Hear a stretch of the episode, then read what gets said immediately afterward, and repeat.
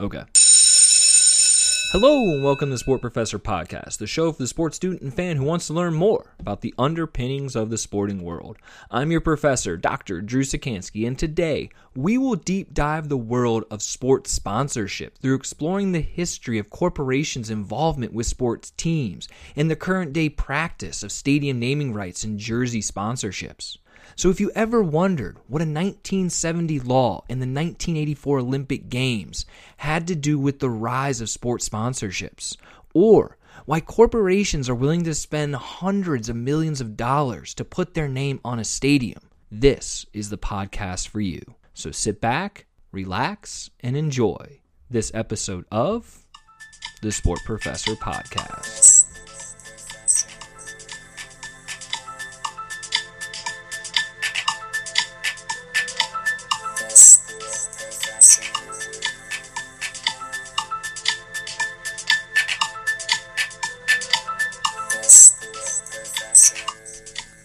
Today, I want to get back into talking about sport marketing.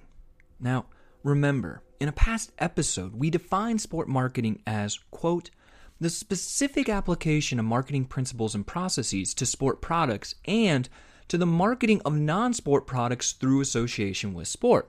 And we try to simplify this definition by saying sport marketing really has two major thrusts.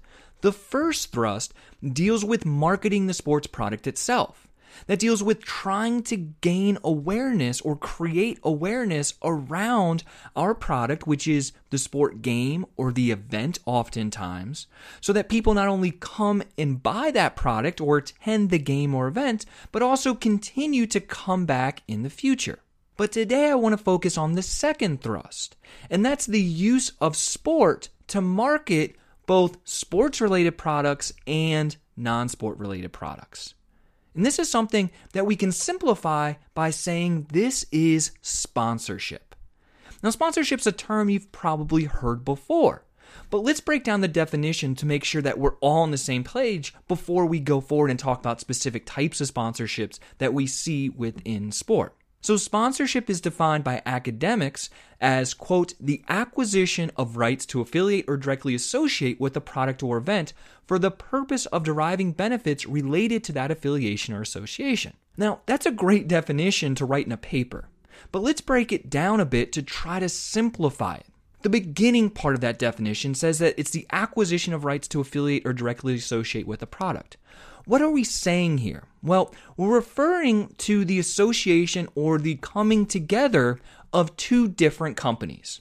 In sport, let's take this as a professional sports team and another product that's completely outside of sport, like a bank. A sponsorship deal deals with the bank and the professional sports team reaching an agreement so that the bank can use the professional sports team's team name, their logo, maybe a, a phrase, anything that they've trademarked, that bank gets the right to use it so that the second part of the definition can gain benefits of being related to that professional sports team. Hopefully, that is that they get a piece of that fan base. They raise awareness. They have an increase in their potential draw to the consumer. Now, sponsorship is something that we see in sports a ton, but there's a plethora of other mediums outside of sports that use sponsorship as well, such as entertainment or events or causes. And in fact, sport sponsorship is a relatively new phenomenon that didn't really explode onto the scene in full force until the 1980s and the 1990s. But before we get into that, I want to go back and I want to just look at the history and evolution of sports sponsorship. And the easiest way to do this is to look at the growth in the amount of money that sports sponsorship was generating in America over the years. So let's go back into the 1970s, and actually, let's go back a little bit before that. In the 1960s, and really post World War II in general, we saw a ton of advertising money through the forms of commercials and billboards being spent by big tobacco companies. And it got to the point where there was so much money being infused into TV commercials specifically by these big tobacco companies that it became worrisome for parents and our government. It became worrisome because there was a belief that these advertisements and even a short TV show that Joe Camel had was targeting children. And we were worried about the corruption of our youth. And so in the year 1970, President Richard Nixon signed into law something that said that tobacco companies could not advertise on TV. Well, that led to a problem for these tobacco companies because that was their major form of advertisement at the time. So they have all this money now that they need to do something with to try to continue to increase their brand awareness. So, one tobacco company called Winston decided to try something a little bit different. And they decided to go and sign a sponsorship deal with a sport entity that they thought would bring some positive affiliation to their product. And that was NASCAR. And so from 1971 all the way to 2003, NASCAR's premium series was called the Winston Cup Series and it was sponsored by R.J. Reynolds Tobacco Company, which is a cigarette brand for Winston cigarettes. So, this is the first major money that we see really infused into sport through a form of sponsorship. And it was extremely successful, specifically because the NASCAR population was exactly who Winston was trying to target with their marketing in the first place. And so, because Big Tobacco now had all this money that they weren't spending on advertisements, they needed to shift it somewhere else. And they found success with shifting it into NASCAR in the form of a sponsorship deal, which gave them the title sponsor for the premium race series that NASCAR sponsored. And so in 1980, as we start to see some more money get infused into sports based off the success of this Winston Cup series, we see $300 million spent that year on sponsorships in sport. And that's a pretty big number.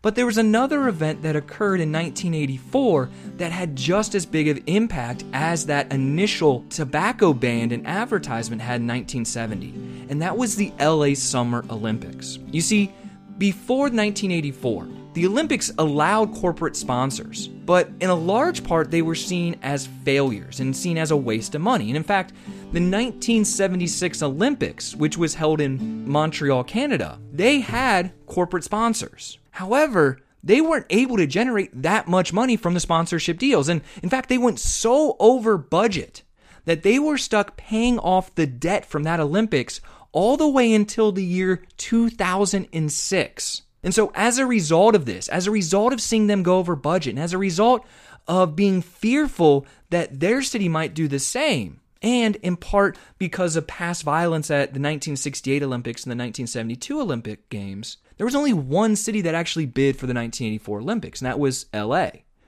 But the taxpayers in LA and California in general were not really happy about this because they were worried that they would be stuck with the bill through increased tax rates in the same way that the Montreal citizens were stuck with the bill in 1976. However, the LA Olympics, which were led by an individual named Ueberroth, they came up with a new and innovative approach to selling sponsorships, and this really started to change how sports used these major corporations to generate revenue.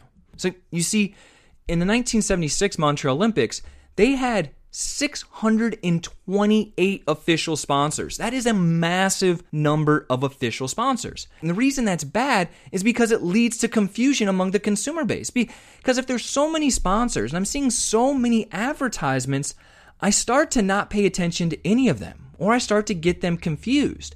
Imagine if I continuously see both McDonald's and Burger King showing advertisements or calling themselves the official sponsor of Olympic Games, start to confuse the two products, which means there's no value in being an official sponsor because you're not gaining anything from that association. So the use of all these official sponsors in Montreal meant that the Olympic brand that these sponsors were associating with had very little impact on the companies. But Ueberroth was smart and he decided to change this by selling sponsorships to only a handful of official sponsors. And he wanted to target large companies that were willing to pay lucrative amounts to be the only official sponsor. And he did this by sorting the different sponsorship companies into categories.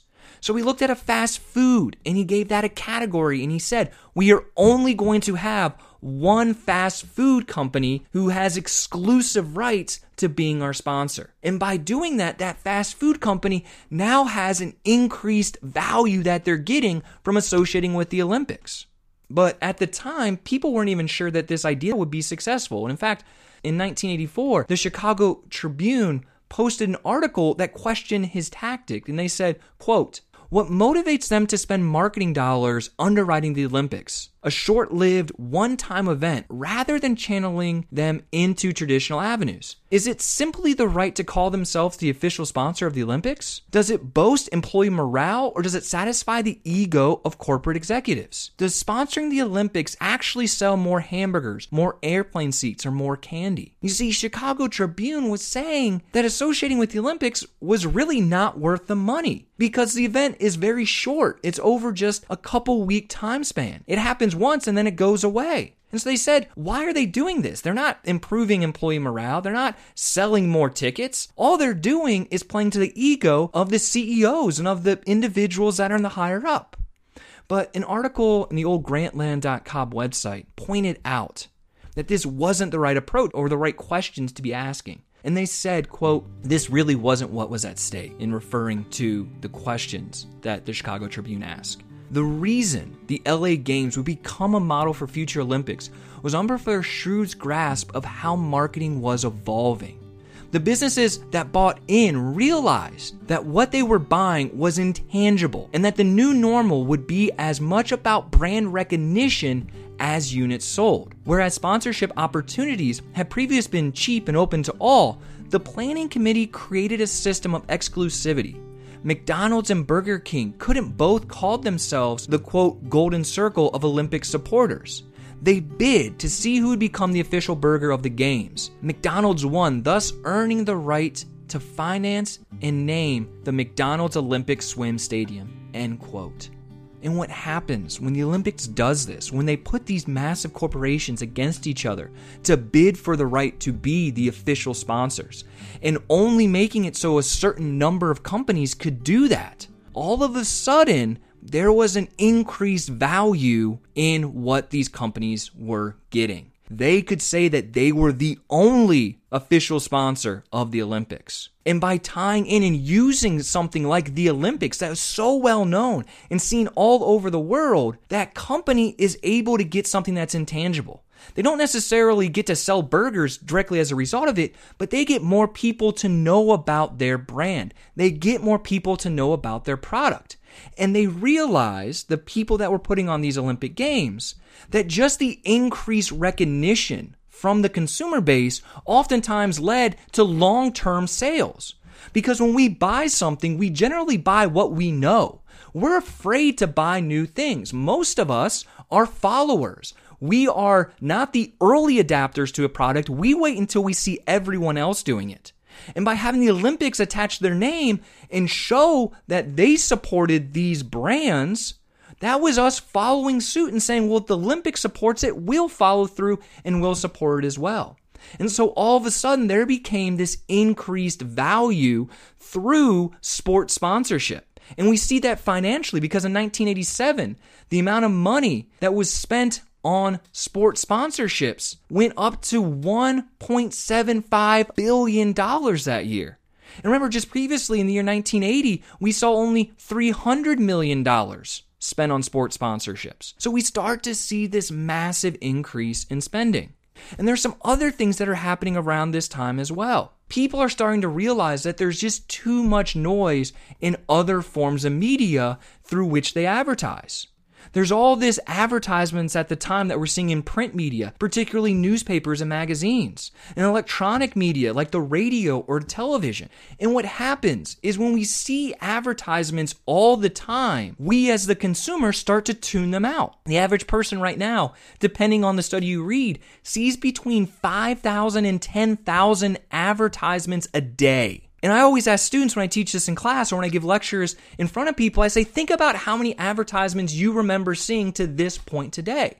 And most of them probably walked into a classroom or walked into the building and passed advertisements left and right, and they can't even remember what they saw. Well, why is that? Well, think about how you are when you watch TV. If you still have cable or you still watch network TV, what happens when the commercials come on? Do you sit there and watch them and pay attention to them? No. Most of us go down to our phone or we flip the channel. So, since we don't pay attention, there's no effect from that money being spent. The people that are trying to get your attention, those companies, it's not that effective. So, they need to look for new ways to break through that white noise. How do they do that? Well, sports is a great way to break through.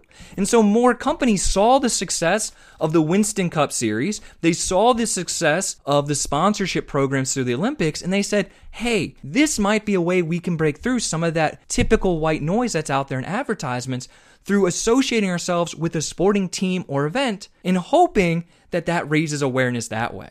Finally, we also at this time start to see this increased media interest in sport programming. In the 1980s, we start to see the increase of sport specific television networks like ESPN. We start to see individuals have more leisure time. And what are they doing with this leisure time? They're consuming more and more sports. They're not only watching more sports on television or listening to more sports on the radio, they're also going to more sporting events. And the more sporting events they're going to, the more they're seeing the stadium the more they're seeing the surroundings of the stadium. And as we start to see the surroundings more, the more valuable that space within the stadium becomes for individuals that are trying to sell their product through using sport. So, our increased interest in sport programming and the increase in the amount of sport specific television networks all of a sudden showed corporations that there was this great avenue to break through some of that white noise because people were so interested in sport. So, we see more and more money being spent. As I said, in 1987, we saw $1.75 billion spent on sport sponsorship. You go 10 years later to 1998, and you see that number go up a thousand percent to $17.35 billion. 10 years after that, we go all the way up to $27.5 billion in 2008. The latest numbers that we have from 2018 show that in the United States alone, in 2018, $24.2 billion were spent on sport specific sponsorship. That's up 4.5% from the year before. And what's even more interesting is when we look at the global numbers. In 2018, there was $65.8 billion spent, which is up about 5% from the year before. Of that $65.8 billion, 89% of it was spent on sponsorship through sport, which comes out to $58.65 billion dollars. So because of all of these things we've seen historically, the success of tobacco industry getting into sports sponsorship through NASCAR, the success of the 1984 Olympics through providing exclusivity to organizations to increase the value they got through sponsorship programs. Because of the increase amount of advertisements people see on a given day and the need to break through that white noise and the use of sport to do that. We have seen sponsorship across the world explode within the world of sports.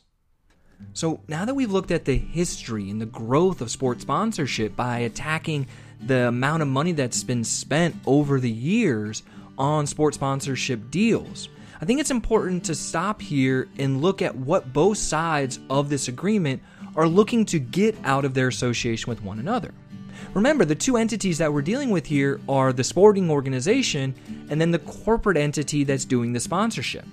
From the sport organization standpoint, it's pretty obvious what they want out of a sponsorship agreement. They want money. Remember, sport entities can generate revenue in a lot of different ways, and they do. They sell tickets, they sell merchandise and food, they sell parking at their events. They'll use their stadium in creative ways. They'll host concerts and they can get a piece of that. Probably the biggest way they generate revenue is through television contracts and network deals. But as a sport entity, I'm always looking for new ways to generate more revenue to improve my chances of winning a championship. I'm also trying to make more money for my owner. And one of the ways I can do that is through these sponsorship agreements. And so we see majority of professional sports teams sell a number of sponsorship opportunities to help increase the amount of revenue they have to pay their costs, but also generate more money for their owners. On the other side, though, for those corporate entities that are entering into the sponsorship agreement with the sport entities or with the sporting organizations, it's not as clear cut. And there's a lot more that they're looking to get out of the association. Now, a great thing is, is there there's a company out there called IEG that does an annual study that looks at a plethora of things within sponsorship. But one of the things they do, which is really interesting, is they go out and they actually survey companies that are in these sports sponsorship agreements. And they ask them, what do they want out of the agreement? What do they value the most?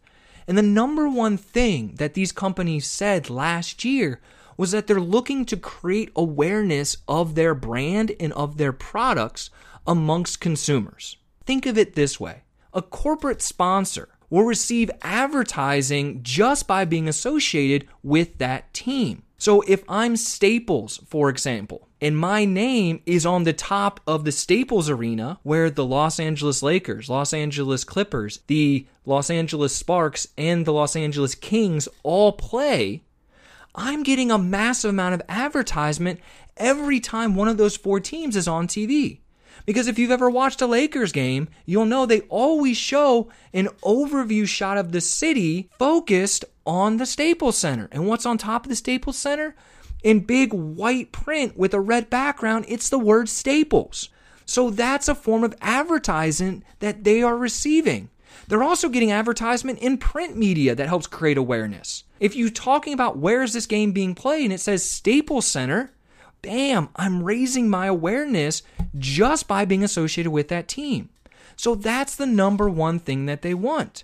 They want people to know about their product. And they think that incorporating with that sport entity, that sport organization, that sports team, or maybe that sporting event will help them get that. But that's not the only thing that they're looking for.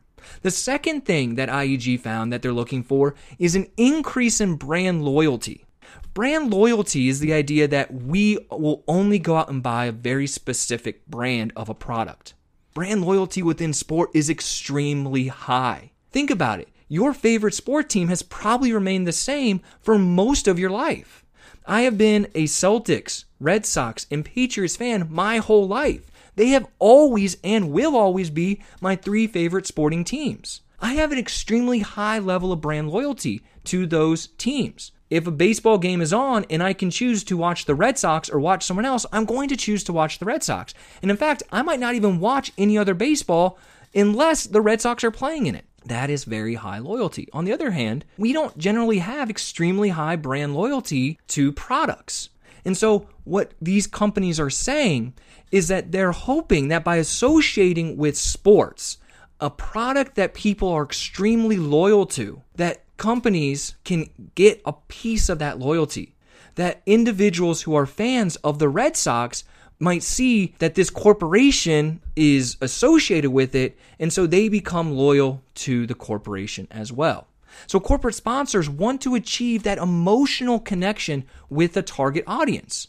The emotional connection comes from partnering their brand with an audience that loves a sports team. And if a corporate sponsor partners with that audience of a beloved team, that puts the sponsor's brand in a positive light for the fans. And it could lead to those fans now going and buying their product and becoming loyal to their product. The third thing that these corporations have said that they're trying to get out of these sponsorship agreements with sports teams is a chance to reinforce their image or maybe change their image if they're being viewed in a negative light. Oftentimes, through that association that we've been talking about with that sport entity, you're able to reinforce a positive view of what you are. You're able also to associate, maybe if you do it with the right team or organization, with a victorious team. And that idea is that corporate sponsors want to be associated with winning. They want the benefits that can be attained by partnering with a sport facility or a sports team that has a winning culture. So when a team wins a Super Bowl and is seen as the best in football, if I'm a sponsor of that team, now I'm going to be associated, and that image of being the best is going to be reinforced with my audience.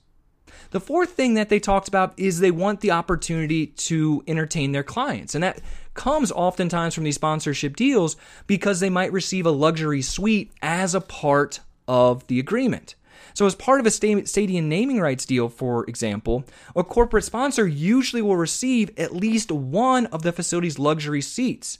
Oftentimes, they might be able to get multiple suites, or they might be able to get one for free and then they can purchase another one or two. These luxury suites allow the corporate sponsor to entertain clients, host future potential business partners, or potentially reward their employees by treating them to a game or treating them to an event. These corporations also talked about wanting to use these sponsorship deals to generate sales and increase the amount that their company can earn. Again, through some of these things that we've already talked about, but also through market capitalization, which is this idea that corporate sponsors can potentially see their stock value increase when they reach an agreement with a stadium or naming rights deal. So, it can stimulate not only sales or the usage of their product or service, but it can also lead to a better view of them within the financial industry that can increase their stock value, which increases their revenue production. Rounding out the other things that they've talked about looking for, they're looking in these deals to obtain or develop maybe content that they can use in social media or other forms of media. So maybe they can obtain pictures or images that they can then go and put up on their corporate Facebook or Instagram page or their Twitter profile. They're looking to showcase that they support the community oftentimes. And when we talk about sponsorship within sport, oftentimes we think of it as professional or intercollegiate, but sponsorship is really breaking into things like high school athletics as well. And a lot of big companies are starting to sponsor high school athletic teams to show support for that community base. And the idea is that if a company is showing that they support the community, the individuals in that community will want to reciprocate that by going and buying the product or buying the services that that sponsor has to offer. Some of the companies talked about wanting to capture a specific database that the team might have teams, sport entities have databases of consumers. They have individuals and lists and profiles of who's consuming their product. Think about it. Every time you buy season tickets or a ticket, I'm giving them personal information about me. Well, the corporation that's doing a sponsorship deal oftentimes will get access to that information or that database that that team has. So then they can now do very specific targeted advertisements to me. So if I were to go on and buy tickets to see the Tennessee Titans play, the Titans now have my email address. They know I'm interested in their product. And now all those corporations that are sponsoring with the Titans have my email address as well, and they can send me very targeted advertisements using maybe the Titans logo to try to spur me to buy their product. Some of the organizations that enter into these agreements also talked about wanting the chance to sell their product at the event or at the game. And they talked about wanting to be able to access a platform for experiential branding. Experiential branding is just this idea of not just putting my brand or my logo up on a stadium, but actually having individuals engage in activities around my brand to hopefully increase the awareness of the brand and their attachment to it. So it's putting on it's it's having an activity outside the stadium that involves individuals doing something. Maybe I have a contest to see who can throw a baseball the fastest. That'd be in a form of experiential branding where I put my brand on that activity. People are doing something, and the idea is that through doing something, you actually create an attachment to the activity and to the person that's putting it on. So, in order to make these benefits available to the corporations, sport entities can sell sponsorships to really almost anything. So, for example, in 2006, the Chicago White Sox had a sponsorship deal with 7 Eleven convenience store that involved the Chicago White Sox starting all their home games at 7 11 p.m. instead of the traditional 705. And the sponsorship deal was a three year deal that was worth, on average, of half a million dollars a year. And 7 Eleven got a lot of the benefits that we just talked about out of the deal. They got increased awareness about their product, in this case, about their store, through that start time because when people hear 7 Eleven, there's an almost automatic association with the convenience store minor league teams in baseball will take this even further, oftentimes selling sponsorships for everything home runs, walks, hits, strikeouts. They also sell scoreboard sponsorships and they put sponsorships all over their outfield walls and their foul poles. In football, we see them putting sponsorship signage everywhere as well. We see in college football the Allstate field goals with the Allstate Good Hands logo on the net that's behind the field goal to catch the ball. We'll see them putting signage on the 20 yard lines. Why the 20? Because research has shown that that is the yard line that is most seen over the course of an entire football game on TV. But the most profitable form of sponsorship for sports teams are naming right deals, and more specifically, stadium naming right deals. Now, naming right deals are the most expensive sport marketing investment in the current marketplace, as Alan Friedman says, but they are the best dollar for impression sponsorship bargain and one of the most underutilized promotional assets in a company's arsenal. So, just as we do with sponsorships, let's just take a brief aside to look at the history of stadium naming rights. An article by Greenberg and Gavin noted that stadium naming rights in the United States go as far back as 1912 when the Boston Red Sox named their stadium Fenway Park after the city's Boston Fenway section, which was named for a real estate company that Fenway owned.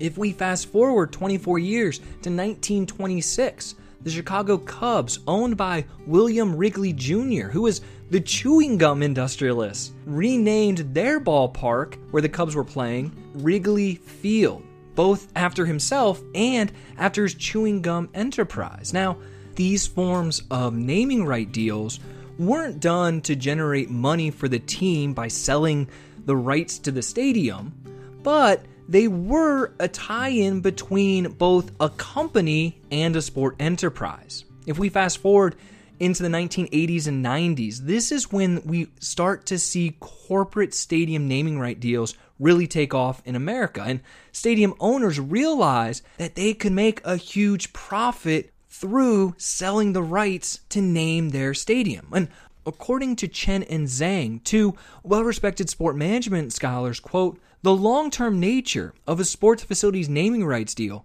makes it easier for all parties involved to build stronger business connections with each other, leading this kind of marketing avenue to be more effective than short term event sponsorships. The length of the stadium naming rights contracts, however, also reduces the availability of these unique marketing opportunities that were relatively few from the start. By 2012, 84 of the 121 teams in the four major professional sport leagues had reached venue sponsorship agreements with corporations. Since naming right opportunities are limited and the costs are so high in major league sports, a natural trend of growth would involve expanding beyond major league facilities into middle tier markets such as minor league sports and intercollegiate sports end quote so what they're pointing out here is that these stadium naming right deals are so lucrative because there's such a limited quantity of them.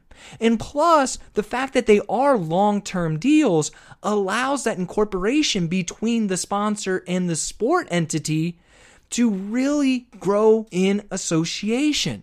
It allows that corporation to become intermingled with the sport entity thus increasing the amount of awareness that's generating and allowing for those benefits that we already talked about to be realized in a far greater way by the corporation.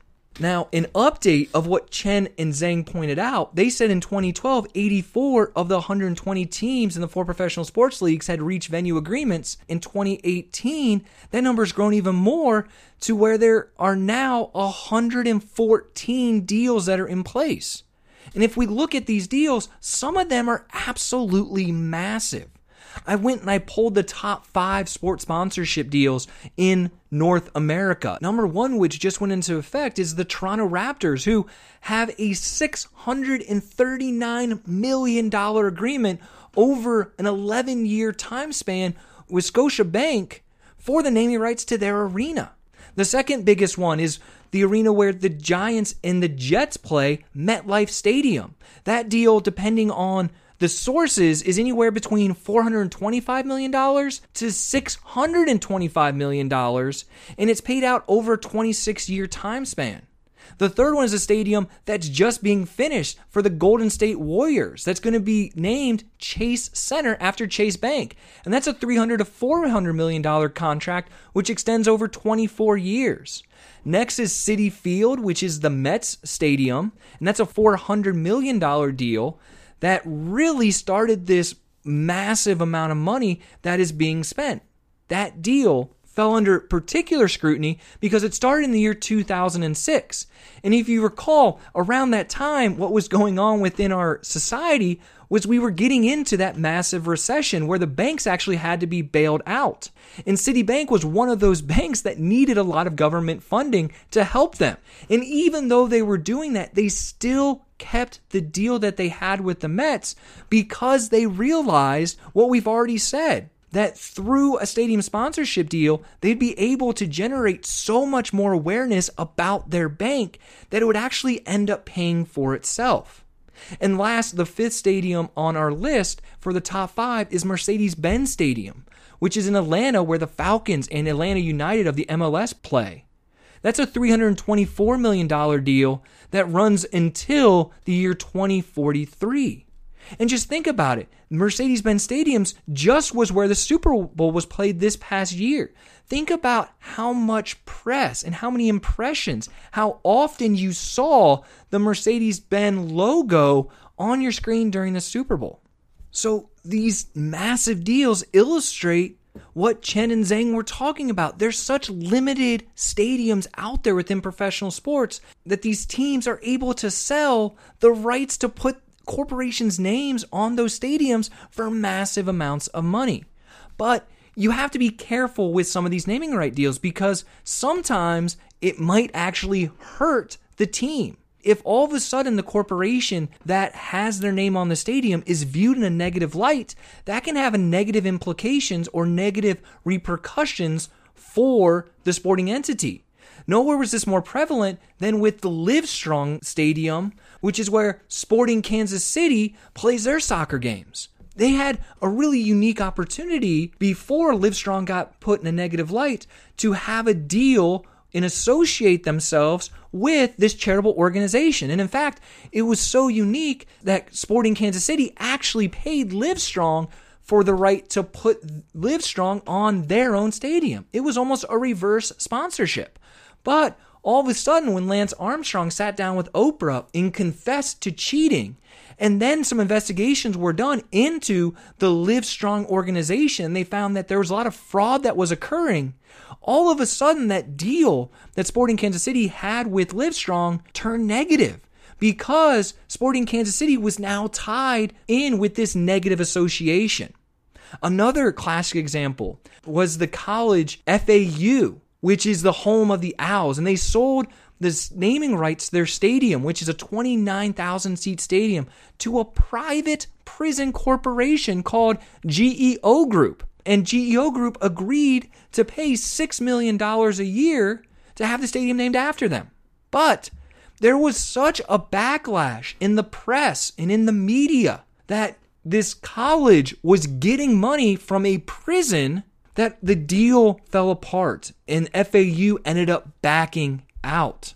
So we have to be very careful with these stadium naming right deals. Even though they can be extremely lucrative, they can cause some potential downfall if all of a sudden the corporation is viewed in a negative light. But for the corporation, for the most part, these stadium naming right deals are pretty lucrative because they provide an avenue for the companies to get almost everything that we've already talked about them wanting out of a sponsorship deal. And most importantly, according to an individual named Ira Kalb, they gain a ton of what we call brand impressions. And as he says, quote, marketers know that putting a name on a venue can make billions of positive brand impressions in the minds of potential buyers. Why billions? Visitors to important venues are just one of the audiences that see the name, as we talked about. Others include passerbyers, TV and internet viewers that watch the event live or in replays, news audiences on TV and in social media, and those watching videos posted on YouTube, or people that share photos in person and online. That's why the owners of stadiums and other famous structures are more than happy to sell the naming rights as a way to generate significant additional value. The brand impression rule says that in spite of negative cases, putting your name on a building is usually a great idea for brand since it would be difficult to make billions of brand impressions over a similar time period using other forms of media. As long as the corporation or the division for which it is named has a good image and the venue does not have any serious negative association, it is likely to be a good deal for both sides. But stadium naming right deals aren't the only form of sports sponsorship that generates such large amounts of money for the corporations and for the teams themselves. In fact, in Europe, an old practice of selling jersey sponsorships can generate just as much money. And it's something that the NBA has now taken on full force. Because after the 2016 2017 season, the NBA announced the start of selling jersey sponsorships with a patch on players' uniforms. The patch itself can only be relatively small 2.5 inches by 2.5 inches, and it's tucked away on the upper left side of the players' uniforms. But teams are taking advantage of that. And in fact, to date, it's been reported that $137 million has been generated through 29 teams selling that sponsorship. The average patch deal that teams have is around $6.5 million, and each of them has to be in at least a two year agreement. But some teams have been able to generate quite a bit more than that $6.5 million. For example, the Golden State Warriors agreed to sell the space on their jersey with a three year agreement to a Japanese technology company for reported worth of $20 million annually. It is the most lucrative of the deals and it nearly doubles the next highest, which is the Cleveland Cavaliers and Goodyear Tire. But it shows the potential that these teams can have going forward. And the companies that are buying these spots on the jerseys are doing so for the exact same reasons that they're sponsoring stadiums and arenas. There is a great value that they think they can get through associating with these professional basketball teams. And it's been reported by a media valuation company called GumGum Sports that this form of advertising will generate over $350 million in value for these sponsors on social media alone. How do you get that number? Think about it. Every time that you see a picture of the Golden State Warriors up on social media, on Instagram, on Twitter, on Facebook, wearing their jerseys, that Japanese technology company is getting an advertisement. Their logo is in that picture and we can classify how many impressions or how many views that ad has, and we can put a dollar amount on it. So $350 million in value for $20 million spent is quite a return on investment. And as more and more teams get more familiar with how to generate money from this, we're going to see those valuations go sky high. And if we look at European soccer, which has been putting names on their jerseys for years, we can just see what the potential of some of those deals might be. Just looking at the top five in Europe, the number one jersey sponsorship deal is Real Madrid, and they're sponsored by United Arab Emirates. It is an $80 million a year deal that will end in 2021. And what's even more interesting is that Real Madrid just entered a 10 year deal with Adidas to use only Adidas gear, and that deal is worth $1.26 billion. Second in Europe, as far as these jersey sponsorship deals, is Manchester United with Chevy. Theirs is a $68 million a year deal. Then there's Barcelona with the same company that the Golden State Warriors have, so it's a great comparison point. But Barcelona is getting not $20 million a year, not $30 million a year. They're getting $60 million a year. Then Arsenal is also with Emirates, just like Real Madrid. They're getting $56 million a year. Chelsea is with another company and they're getting $51 million a year. So think of the potential for these NBA teams. And the question that you might be asking is when will we see other American professional sports break in and do this? We already see it in the MLS, but those deals generally range from around 2 to 5 million dollars a year. We see it in the WNBA where they have jersey sponsors. But when will we see it in sports like baseball or football? In football, we see it on practice jerseys in the spring but they haven't broken through to those other marketplaces. While some people might argue that baseball is more of a traditional sport and they'll never do it, and that football doesn't want to do it as well, eventually I think they're going to see that they have something that these sponsoring corporations want. And once they start to get offered tens and twenty million dollars for that, I think they're eventually going to fold. There might be some holdouts, just as there aren't any league, but since these teams are trying to generate more and more revenue through these sponsorships deals, it's only a matter of time before these leagues follow suit with European soccer and the NBA. So, hopefully, through our conversation today, you now understand more about sponsorship within the world of sport. Not only do you understand the history and why we see so many corporations choosing to spend that advertising money on sponsorship campaigns with sport entities, but you also understand what that corporation is looking to get out of the deal. Hopefully, you've also learned a little bit about some of the best forms of sponsorship in the form of stadium naming rights deals and these jersey sponsorship deals that we just discussed. If you have any other questions about sponsorship, since we just touched the tip of the iceberg, please feel free to reach out and follow us on Instagram at The Sport Professor. We post weekly about our podcast topics, giving a little bit more background and providing some interesting insight and photographs.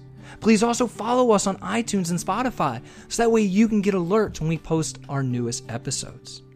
Until next week, though, I hope you enjoyed this episode of the Sport Professor Podcast.